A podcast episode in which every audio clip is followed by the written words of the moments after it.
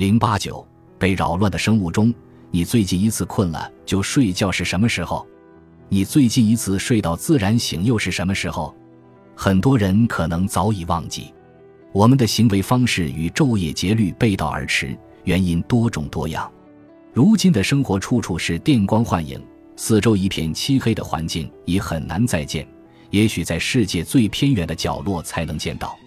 电不仅隔绝了最佳睡眠所需的黑暗环境，还让我们即便在晚上也能够继续活动，这进一步削减了休息时间。我们因此能够夜以继日的工作。电子产品侵入我们的环境，曾经没有蓝光的世界一去不复返。例如，我们的卧室现在装配了电视、电脑、电子阅读器、无处不在的手机充电器等。实际上，电子设备发出的光会抑制褪黑素的分泌，让我们难以入睡，也影响睡眠质量。电还催生了其他技术，我们可以更便捷地获取信息，更多的在办公室工作。于是我们长久坐立不动，这显然缩短了我们的寿命。颇具讽刺意味的是，缺乏运动还会影响我们的充分睡眠。